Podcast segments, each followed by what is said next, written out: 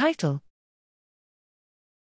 Recurrent hypoxia in a rat model of sleep apnea during pregnancy leads to microglia dependent respiratory deficits and persistent neuroinflammation in adult male offspring. Abstract. Sleep apnea, SA, during pregnancy is detrimental to the health of the pregnancy and neonate, but little is known regarding long lasting consequences of maternal SA during pregnancy on adult offspring. SA is characterized by repeated cessations in breathing during sleep, resulting in intermittent hypoxia, IH.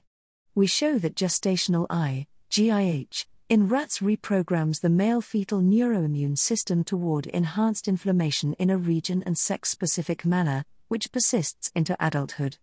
Male GIH offspring also had deficits in the neural control of breathing, specifically in the ability to mount compensatory responses to central apnea, an effect that was rescued by a localized anti inflammatory or microglial depletion. Female GIH offspring appeared unaffected.